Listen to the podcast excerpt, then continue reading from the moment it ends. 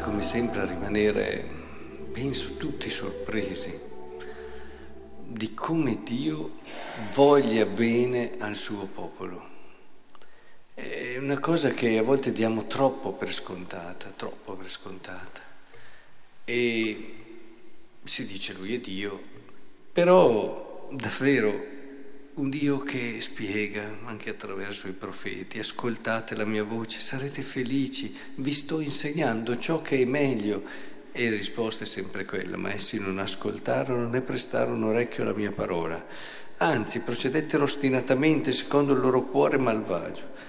Poi addirittura diventano peggiori dei loro padri, figli, eccetera. La fedeltà è sparita, è stata bandita dalla loro bocca. Ma questa è un po' tutta la storia di Israele. Ci sono stati sì qualche momento anche di grandi uomini di Dio, ma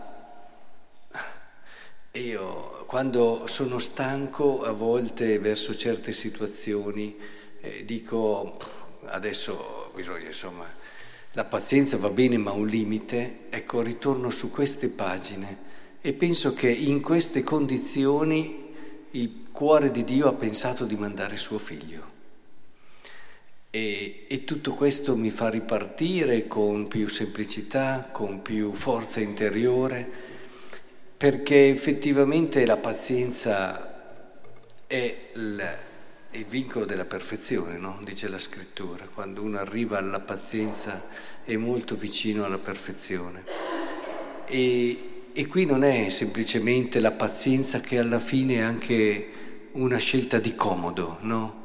A volte alcuni hanno pazienza perché dà meno problemi, crea meno tensioni, alla fine fanno fatica anche a sostenere magari le tensioni, anche i conflitti e allora la loro pazienza in fondo è una scelta di tranquillità.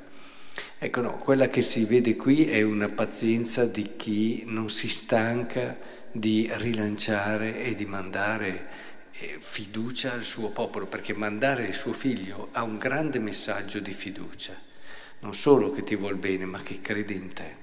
Quindi non dimentichiamolo mai, eh, attraverso le pazienze della vita, sapete la del Brel, quel bellissimo testo, la passione delle pazienze. E parla soprattutto delle pazienze più semplici, più piccole. Eh, ascolteremo la del Brel anche nella scuola di preghiera in un altro brano. Però dico, è bellissimo quello che ci aiuta a cogliere come davvero è su questo anche che si costruisce una vera virtù di donazione piena, non di egoistica a volte o di insicura tranquillità, ma proprio di coraggioso dono di se stessi. E alla fine vorrei solo sottolineare questo aspetto. Qui in Luca abbiamo la versione più stretta del detto di Gesù, cioè alla rovescio che è molto più larga, no? Dice chi non è con me è contro di me e chi non raccoglie con me disperde, quindi è molto stretto. O sei con me o sei contro di me. E dobbiamo riflettere su questo, proprio riprendendo quelli che a volte preferiscono stare a mezza strada, io non faccio male a nessuno. Beh, non è possibile rimanere in quella posizione lì. Non puoi stare lì a metà fermo. O sei con Gesù o sei contro Gesù. Ed essere con Gesù è, è una scelta, è una scelta che coinvolge la tua vita. Ti illudi se pensi di fare il cristiano mediocre e rimanere lì. Non lo rimani lì. È come se fossi su un, uh, un basso piano, cioè che va in salita. Se ti fermi, dopo un po' cominci a scendere. E o scegli e ogni giorno rinnovi questa scelta di Cristo, oppure, caro mio, tu arrivi a fare anche cose che senza volerlo sono contro di Lui.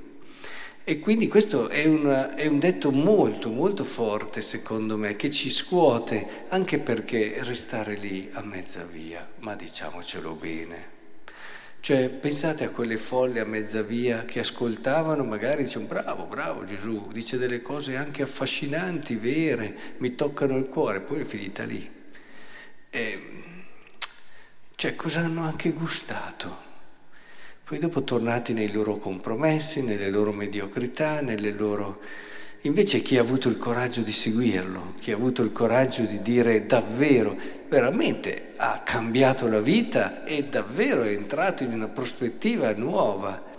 E, e, e, quando è nuova non si esaurisce mai, riparte sempre, riprende sempre ogni giorno perché è la tua vita e ti appassiona, è ciò da cui deriva tutto il resto perché non vedi più le cose nello stesso modo quando scegli Cristo, a partire dalle relazioni più vicine fino anche a quelle più lontane.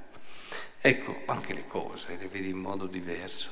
Quindi chiediamo al Signore di interiorizzare questo detto, che non è un detto di uno un po' scocciato, eh, l'abbiamo visto nell'Antico Testamento, non è che, ma è il detto di uno che ci fa capire la misura alta della vita e della promessa che ha messo dentro il nostro cuore. Non dimentichiamolo mai, è questo che darà bellezza alle nostre giornate, alla nostra vita.